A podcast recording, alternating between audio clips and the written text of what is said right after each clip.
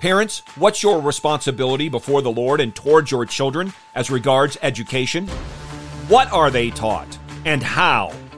Do you need to make changes in this area?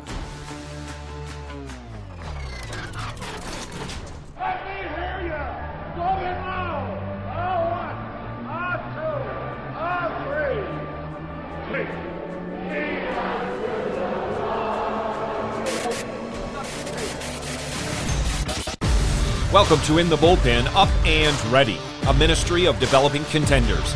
The call has come. You need to get up and ready now. And look who's coming up.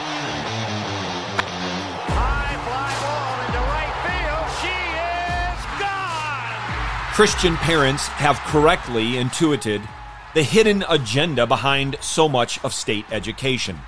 Their children have been weaned from Christian culture and taught a godless cosmology in the guise of biology. Through sex education, in which aggressive advocacy masquerades as knowledge, the public schools have also undermined Christian morality. They need not attack Christianity frontally. They merely have to keep the young ignorant of their Christian heritage. And they do this very well. Those words were written years ago by Joseph Sobran. These words were written millennia ago by Moses. Like all of the Word of God, inspired by the Holy Spirit.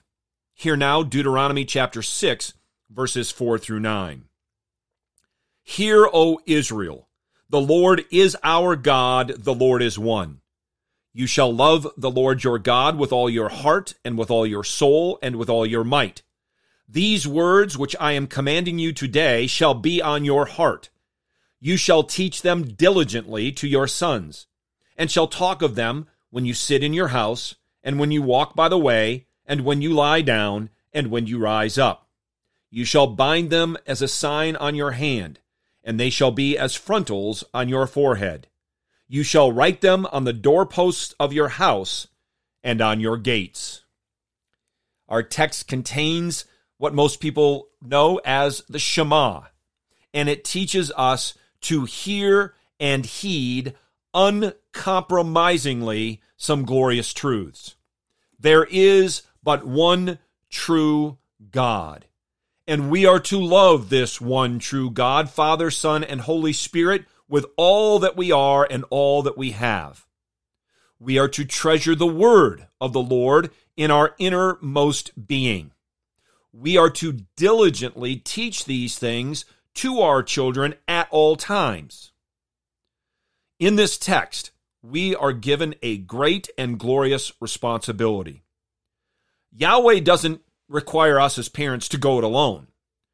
But as this and many other passages of Scripture declare, he does require that our children are to be taught truth by those who embrace it, those who understand that God has revealed his will in his word, by those who believe that, who think it, who speak it, who live according to it. So, what is education? A lot could be said about that. A lot could be said to answer that question. But fundamentally, it is being taught about the Lord Jesus Christ, in whom the fullness of the Godhead dwells in bodily form. Who is Jesus? What has Jesus done? What does King Jesus command? It means that educating our children requires teaching them to love Father, Son, and Holy Spirit with all their hearts. It requires teaching them to take every thought captive to the obedience of Christ, to know, embrace, rejoice in, and pass along our Christian heritage to our children, who will in turn pass it on to their children.